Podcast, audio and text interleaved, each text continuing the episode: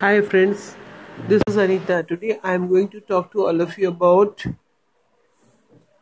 Italian verbs. The Italian verbs, in Italian language, the Italian verbs are of four categories. The verbs ending with the stem are, the verbs ending with stem ere, the verbs ending with the stem ire, and again the verbs ending with the stem ire.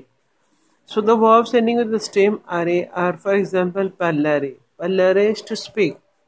Unlike in English, how we do not have to conjugate many number of times the verbs, but in Italian we have to conjugate the verbs just like how we do in Sanskrit. So I want to say I speak, it will be io parlo. So you remove the are and add o at the end. Io parlo, tu parli, lui le le parla, noi parliamo, voi parlate, loro parlano. So it's like that. So remove RA and add O, remove RA, add E, remove RA, add A, add A.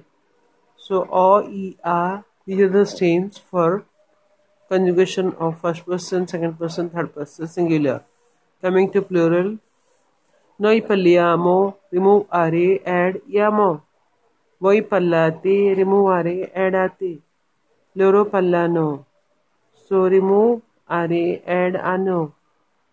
So the stems, the endings when we remove array and add are O, E, A, Iamo, Ate, Ano. So this you have to remember very well. So this is for the array forms of the verb. Let us talk about the array form. Ripetere.